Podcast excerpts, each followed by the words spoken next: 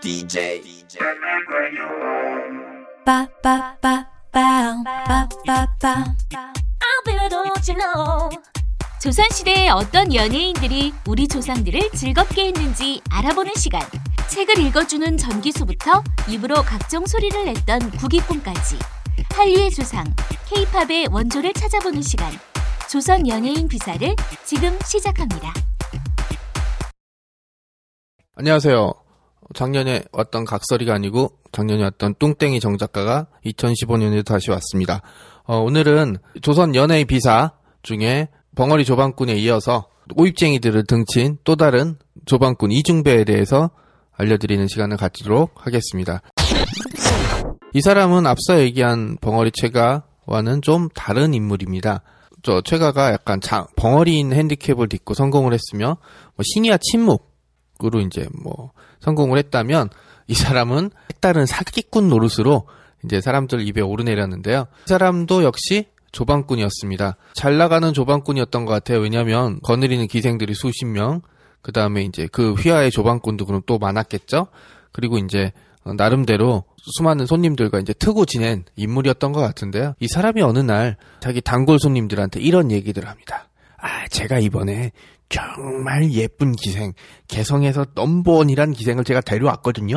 야, 진짜 이게 한 번 돌아보면 나라가 망한다는 이 경국지색이라고 할 만한데, 연락만 내시면 제가 그 기생과 끝내주는 하룻밤, 최고의 원나잇을 책임져 드리도록 하겠습니다. 이런 식으로 단골 손님들한테 뻐꾸기를 날린 거죠. 그러니까 여자라면 사죽을 못 쓰는 이 오입쟁이들이 귀가 솔깃해서 냉큼 예, 성금으로 열량식을 내놓습니다. 여기서 손님 들이라고 했죠? 제가 그렇게 얘기한 이유는 조금 이따 알려드리도록 하겠습니다. 그리고 이제 딱 문제 그 날이 됐어요. 그래서 기대감을 부푼 이 오입쟁이들이 이중배 기방에 찾아왔는데요. 당시에는 양반들이 이런 기방에 드나드는 게 별로 눈에 띄는 일은 아니었고 잘못하면 이제 가문의 먹칠이 되는 일이었기 때문에 나름대로 피하는 방법들이 있었습니다. 그러니까 이제 뭐, 뭐 돈만 있다고 막 되는 건 아니었고요. 예를 들어서 양반집 제자라고 해도 기방에 드나들 때는 나 누구야라고 얘기를 못하고 그 집에 청지기 그러니까 이제 집사라고 둘러대고 들어가는 방식으로 이런 기방만의 방식이 있었습니다. 즐기고는 싶은데 체면은 있고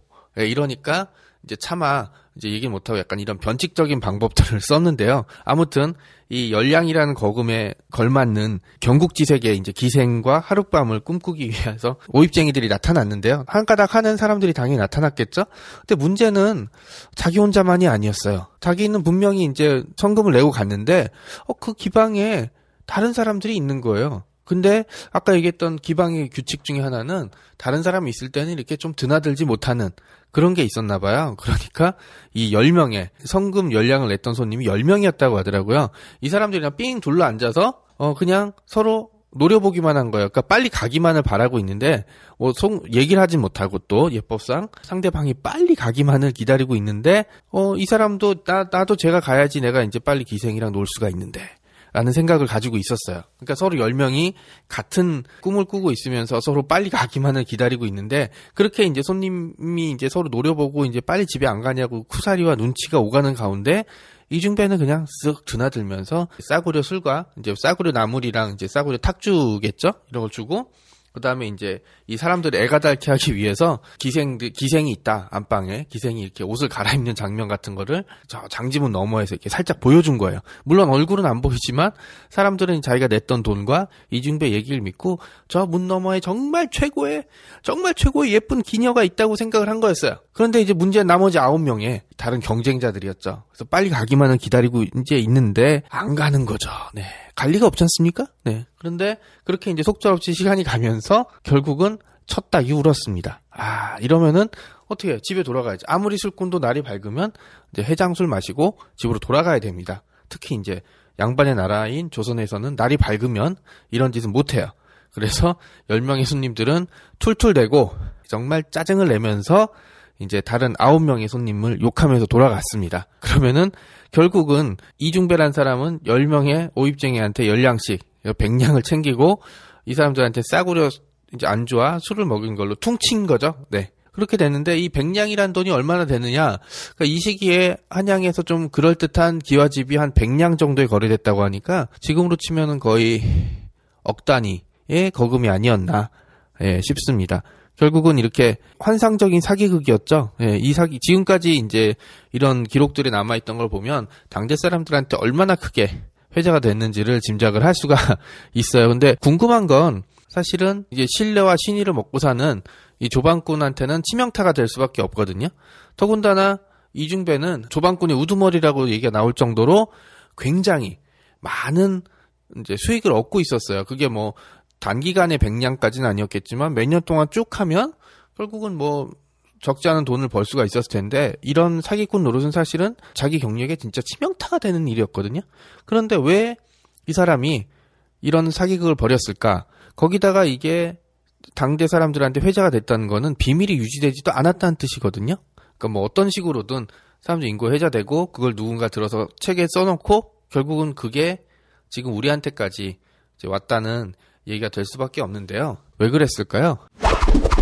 평소에 이렇게 돈을 주는 양반들을 미워해서 그랬던 것일까요? 아니면 그냥 스팅에서 나온 것처럼 멋지게 한탕을 해보고 싶어서 그랬던 것일지는 잘 모르겠어요. 아, 그리고 참고로, 그러면 대체 어떤 사람들이 이 기방에 드나들었느냐? 어, 우리가 생각하기로는 그냥 양반집 자제 아닙니다. 예, 지금도 작년에 이제 우리 신문을 수놓았던 이 땅콩 회양이나 백화점 모녀가 무릎, 알바생을 무릎 꿇리게 했던 사건처럼 이렇게 잘못 한번 찍히면 어, 자신뿐만 아니라 자기 집안에 관직 생활에 치명타를 주는 일이 발생할 수밖에 없거든요.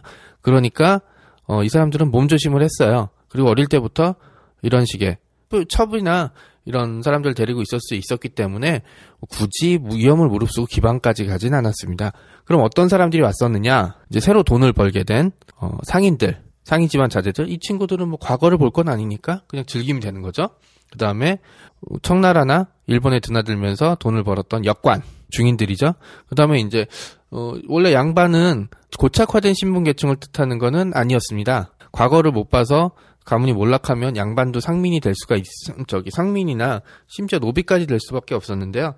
어, 조선 후기 되면서 약간 귀족화된 양반들, 뭐 대표적인 게 안동 김씨겠죠? 이런 귀족화된 양반들은 사실은 남의 눈치 안 봐도 됐으니까 이런 집안들, 이게 학계에서는 경화세족이라고 부르거든요. 그러니까 귀족화된 양반들이라고 불러요.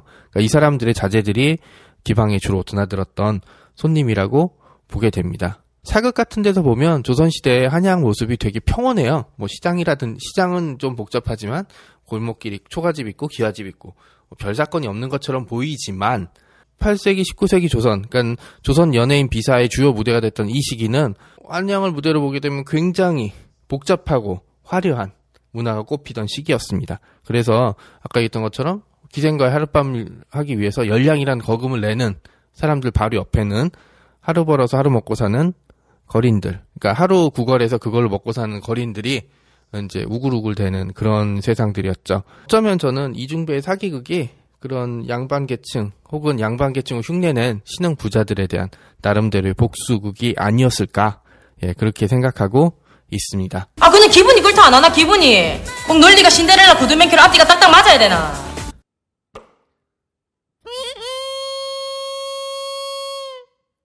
조선 연예인 비사는 스마트 미디어 N이 제작하는 역사 프로그램입니다.